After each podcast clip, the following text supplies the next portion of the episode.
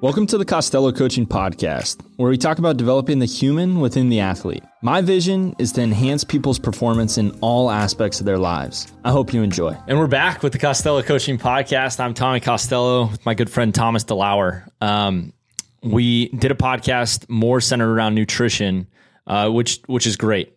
Tons of information, tons of valuable information for the people that I coach and the people that are in my circle. Now, this one's a little selfish. Um, I look at you um, known your content for a while. Uh, we grew a friendship probably over the last two years, 18 months. Um, and there's so much about your life that I actually admire and look up to. First off, I think you're really courageous. Um, to go against the grain in terms of what's normal and to find your own success and find your own path takes a really courageous person. And that is your courage in going after and creating something out of nothing is what I admire. And then getting to know you and understand kind of how you built this business to really set up for your life and what you wanted for your life in terms of your family, your wife, your kids.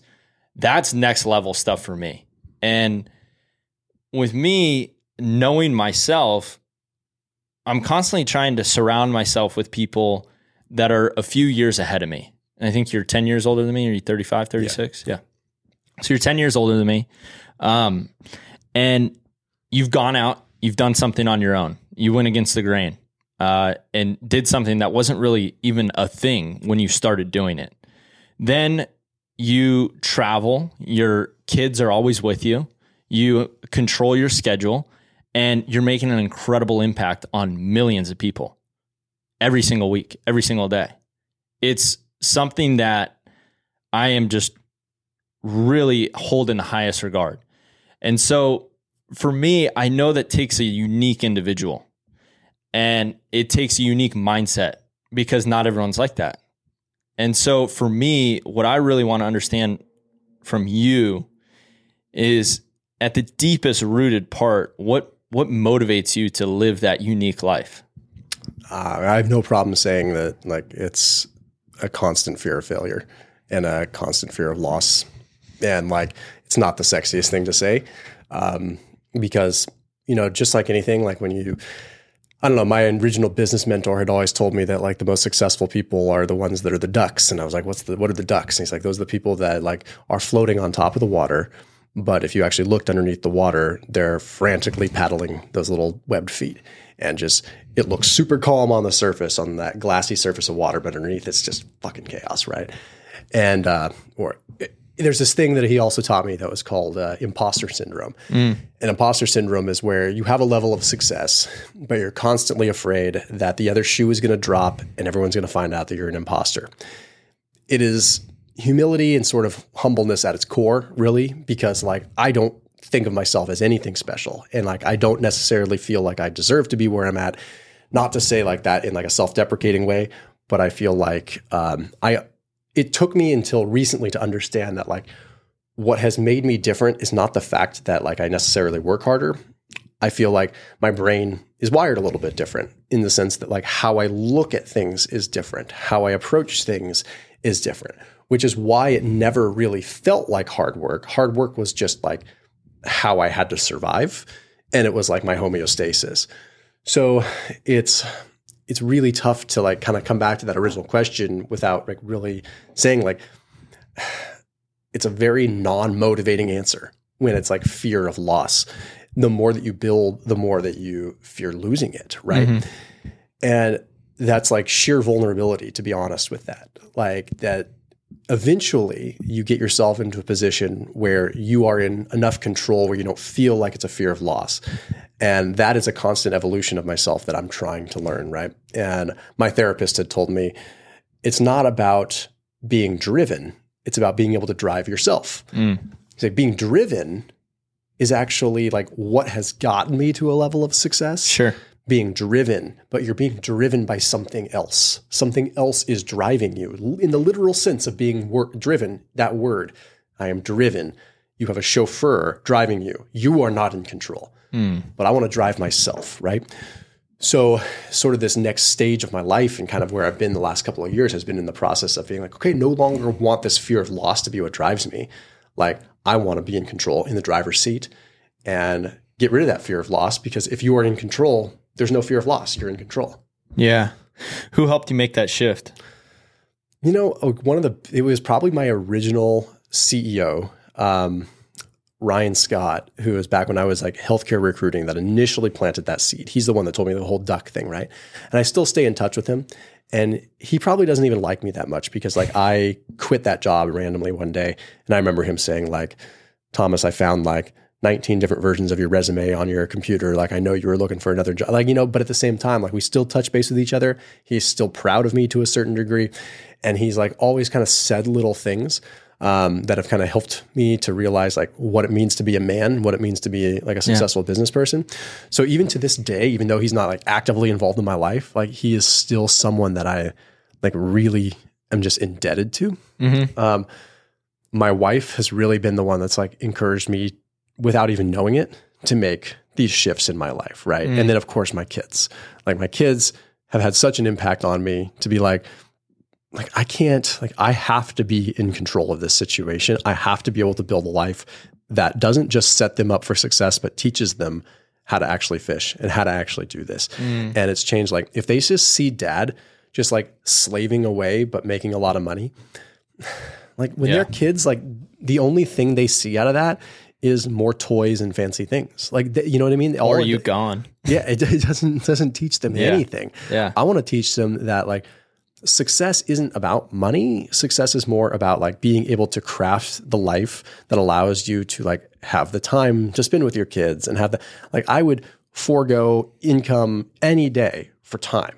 Like that is totally. So that shift Can't in my it. mindset has just been it's been everything for me. So in when I asked you what motivated you, it, it was more of like a, a, a survive mentality yeah. rather than motivate.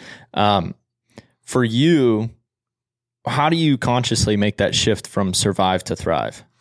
Yeah, from survive to thrive, it comes down into well, first identifying like what your real passion is. Mm-hmm. Like what is what's your real like guttural driving force? what's your real guttural driving force with what you do every day? Um, I can tell you if it's money, it's it is always going to be about survival because if you're focused on a, on a number, that number is never going to be enough. Yep. It's, it's like, always it's, changing. It's always going to be survival because, oh, it needs to be a million, it needs to be 5 million, it needs to be 10 million, it needs to be a 100 million, it needs to be a billion. You know, so it needs to really be like for me to be able to thrive, it needs to truly be about impact. Mm-hmm. And I would be lying if I were to say that it was just about impacting other people. Like, I want to change the world. I do but like I want to be able to directly impact my family. Like I'm a very realistic person when I look at that. And I'm like, although maybe I'm not shooting for the moon by saying like, no, I want to directly impact my family the most. Sure. I don't view it like that. Yeah. I view like if I can like create a fine young gentleman that wants to go out and change the world, he's going to have more resources. He's going to be five times smarter than me, and he's going to have way more technology at his fingertips. If I can arm him, my son and my daughter, with what they need to be able to like make huge, huge plays in this world, that's going to be the best chance I have at changing the world. Yeah. If I want to change the world today, I can release a video that changes people's minds on a given subject. I can do that. I could start getting into politics and start doing something, but either way, my impact is probably not going to start to rear its head until it's important for the next generation anyway. So why don't I start grooming him to be a happy young man and my daughter to be like a fine young lady that just wants to do good in the world versus just a self-serving mentality that a lot of kids have. And uh, I don't know, it's a good segue into you know sports and all that too because I feel like that gives kids a focus and a drive and I like all these things like yeah that's just the most important thing for me is like how do I carve out this for my family not try to like make the biggest impact on the world at this very moment. Yeah, I like that. I like that. And what I say um, to the kids that I coach and and the the adults that I coach uh, regarding sport is sports are the mechanism in which we learn life, and it's it's in that sport that you're learning so much about yourself. Um, and if you're not focused on that, and you don't have that kind of perspective, or if you don't have that ability to shift and look at it and reframe the situation away from your result and shift it to okay, what did I learn about myself here? Uh, that is that is the difference maker. And so kids in sports and kids going through any level of adversity regarding that is where you learn about yourself and you learn okay if i want to accomplish this that's what it's going to take in order to accomplish it. Um, if i failed in this situation okay this is the way i think about failure. This is the way i move past it. And i i think about myself a lot in this and where i've grown in the last 10 years uh, is just understanding my perspective in the way i look at situations i felt like something that was so challenging for me to overcome now is a simpler hurdle and with a different way of thinking, a different way of looking at it, I can make that adjustment and I can overcome that hurdle. Um, and a lot of people get stuck thinking the same way. If you want your results to change, just start by changing the way you think. And what I see as your challenge and what I see as my challenge is people who want to serve, people who want to impact, people who want to help is really you're not teaching them the subject. You are teaching them the subject, like learning about nutrition for you, or maybe learning about how to perform better in sports or in baseball or whatever it is. You're really changing the way people think about things. And that goes with how do you shift the way someone thinks, but then how do you shift their environment? And I remember my sister going through this in college. My dad, uh, she had college roommates and this and that, and some were great and some were not and she'd complain about it all the time. I remember the phone being on speakerphone and she'd be complaining about her roommates and this and that. And my dad gave her this lesson and I was like, "Whoa, that's that's good stuff." He goes, "Why don't you just change your the environment within yourself rather than trying to change the environment that you're living in?" And I was like, and he drops these nuggets like all the time. Like my dad is like incredible. He just drops these nuggets all the time that he just thinks are like off the top of his head. And uh, He's like, just try to change the, the environment that's going on within your own system and the way you're thinking rather than trying to change all these people around you. And I really believe that's where we get the biggest shift in our results is having the ability to kind of shift the way we think about things. Um, and then that's a skill though, you know, and that's a skill we have to acquire. And I know you've been through levels of adversity in your life at a really young age, um, where you were dealt a tough hand and your mind was probably manipulated at a young age and having the ability to kind of break those chains and and start to shift new patterns is probably why you've been able to adapt and succeed in kind of whatever you've chosen to succeed in. Um, so I think that's that's your unique ability more so than like the surface level. I think the duck thing, the duck analogy, is like the nutrition, the YouTube, all the all the food, the the Instagram, this that. It all looks good. You know, it's really good stuff. There's nothing wrong with it um, in, in that regard. But the the feet paddling underneath is like your brain trying to change the way you think. And that's the way I see it. When you explain that analogy, and I know you, and I know your quality of your business and the quality of the content that you put out and who you're helping, that's the nice duck. But like you knowing where you want to be in 10 years or knowing what you want to do or how you want to do it, or like, man, I got to change this internally or I want to see this effect, that's the paddling of the feet. Hey guys, hope you're enjoying the show. Only way this podcast grows is if it's shared. So please share it with your friends, family, or anyone you feel like it can help enhance their performance in their life. A little karma goes a long way.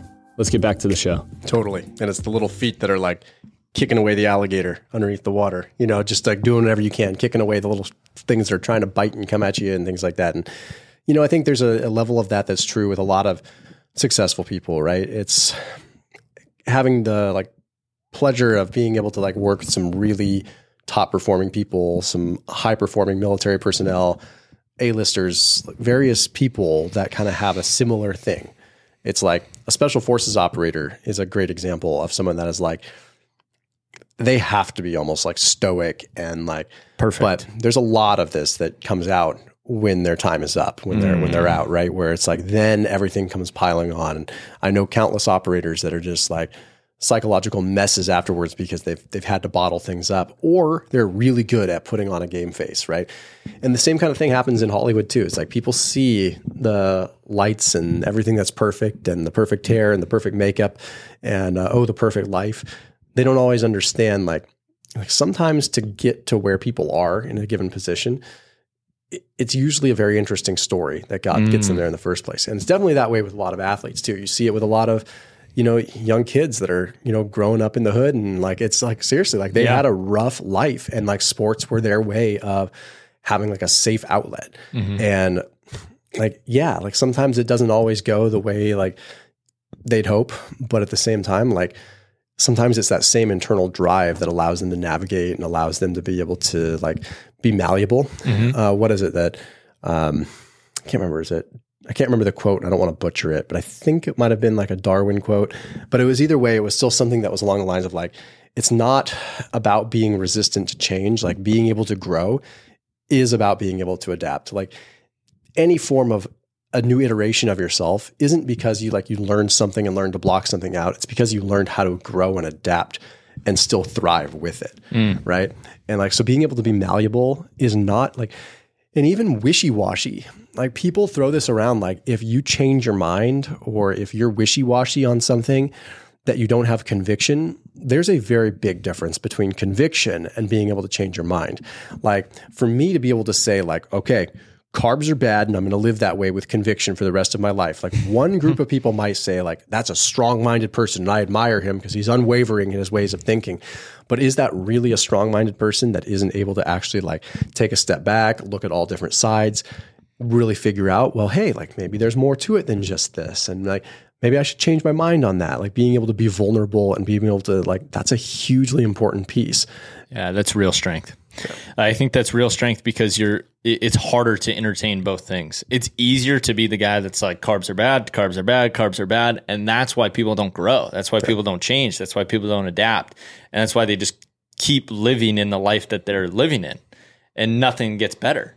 And I had a I had an interesting experience. Like I I uh, this past week before Thanksgiving hung out with a bunch of friends, good guys, but guys that I hadn't really seen, and I felt uh, I felt interesting about it because it wasn't good or bad. I was neutral about it, but I didn't feel connected with any of them.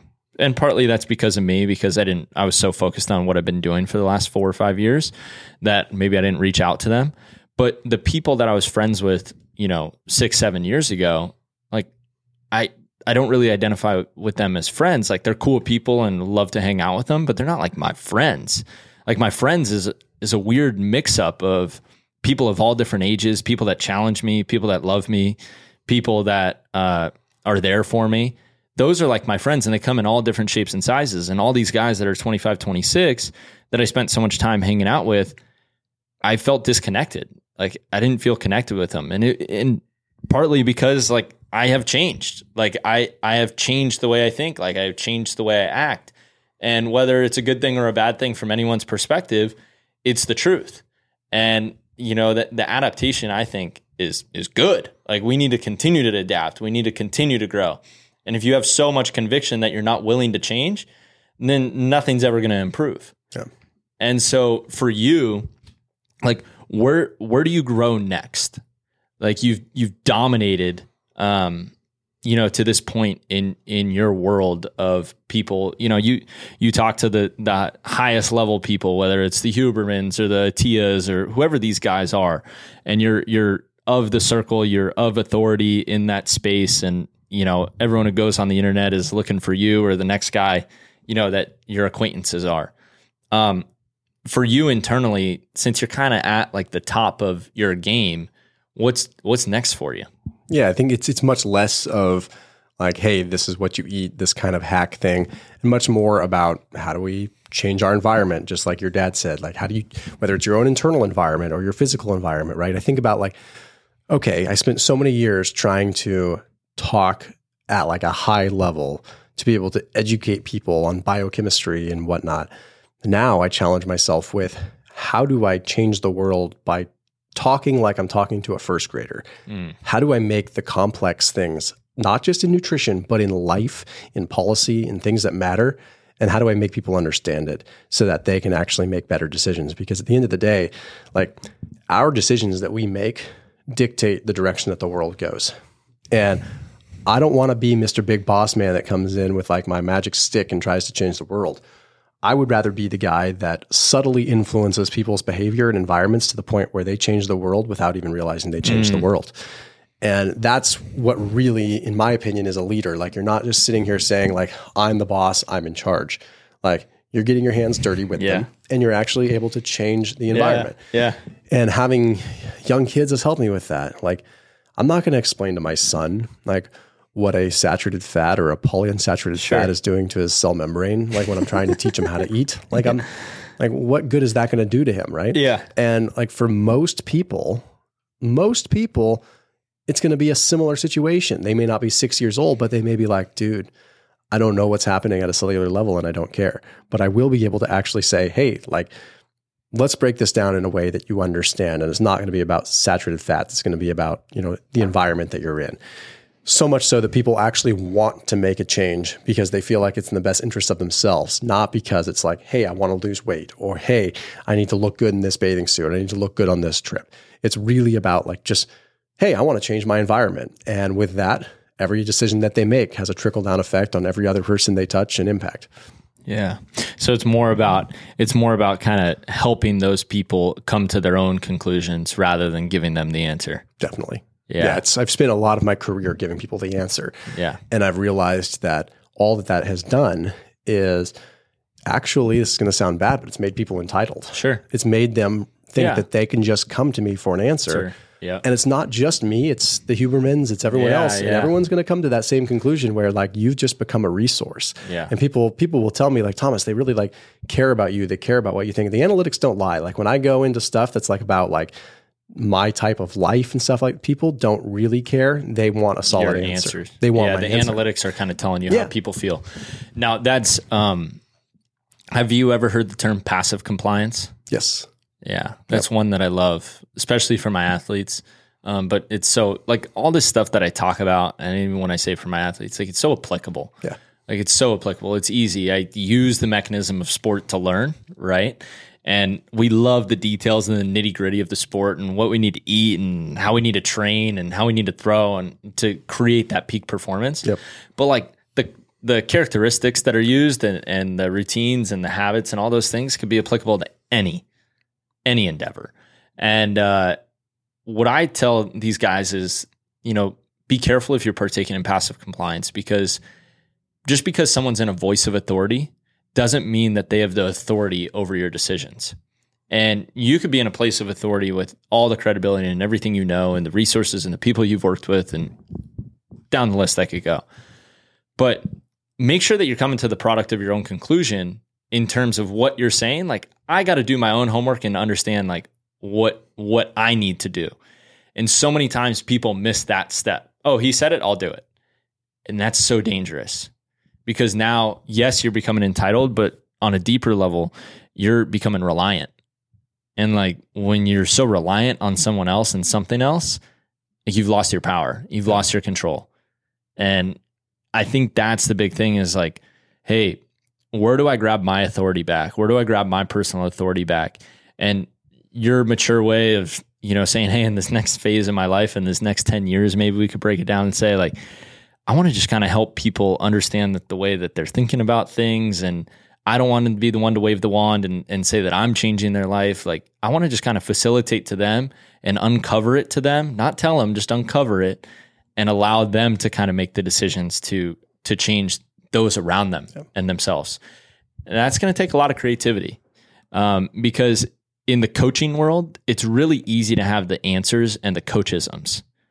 That's why they're so prevalent with so many coaches in this world. Coachisms, um, trust the process. The, they're they're all right. There's nothing wrong with it, but they're not uncovering any of this stuff. They're just giving it to them, and so people digest it, and then they want more, and nothing is being changed. Like no changed behavior is happening. It's you have answers, I take answers, do what I can with them, then go back to answers Yep. Rather than saying, Hey, how do I figure this out myself? How do I change the way I think about this? How do I make the choices for myself? And then I'm going to go help someone else do it. That's what I think that's where we really connect on a deep level. Yeah, man. I mean, you think about like, look at like people consuming. It's like consuming a motivational piece of content is Yeah. a perfect example, right? Yep. Like eventually, like like you're doing that for a dopamine hit. You're not Yeah. doing that because you're actually wanting to change behavior. Yep. And like I find the only way that I change behavior is with pure like usually solitude and mm-hmm. quiet. Like if you're being influenced to change your behavior, be hard pressed to really like have it be a lasting change. Yeah. I, I say it's like a candy bar. Yeah. Totally is, man. You know, e- education over motivation. Yeah. Like education over motivation all day. yeah, you can you could you could you could look at an Instagram reel and get some motivation and it might give you A little you know, bump. a little bump to like get into the gym that day. But you know, is tomorrow is tomorrow it's going to be two reels and then three reels and then three reels and some pre workout and then like eventually, you know, if you don't just Yeah. I've got like an old special forces like buddy of mine. He was a former uh, command sergeant major in the army at, at one of the special forces groups, and you know he like is adamant about like he won't even work out with music. He won't like he thinks he, he he literally calls it cheating. Like he's totally a, a tough ass with it. And I don't necessarily take it to that degree. Like I like having my music and stuff, but like his whole point is like like lower your dopamine baseline Yeah. Get and yourself like to do it. get yourself to do it. Yeah. Because then like you know, some really lasting words that are really important. You know, you never rise to the occasion, you default to your lowest level of training. Mm.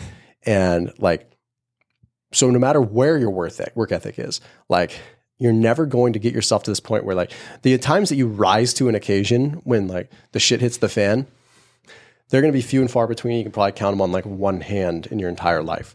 But most of the time, when you're stressed out and when stuff actually drops, you're just going to default to your lowest level of training. And if your lowest level of training is scrolling, looking at Instagram reels to get yourself through your workout, that is going to be what you default to when the stuff actually hits the fan and you actually have to rise to an occasion. That's going to be what happens. So, where do you want your baseline to be? And that's where you need to change inside here because that's the only way that you're going to change your baseline. So, if you feel confident enough and you have enough internal dopamine and internal motivation to be able to get into the gym and do it with no music, do it without your pre workout, do it without scrolling Instagram, even if it's just occasionally, that is like a tangible piece of like changing your lowest level of training. Mm, it's beautiful. That's great. Thank you, Thomas. I really man. appreciate that message and uh, would love to do this again with you sometime soon. Thanks, bud. Hey guys, thanks for listening to the show. I hope you benefited from this. Give the show a follow, share it, and comment what you'd like to hear more of so we can help more people perform in all aspects of their lives.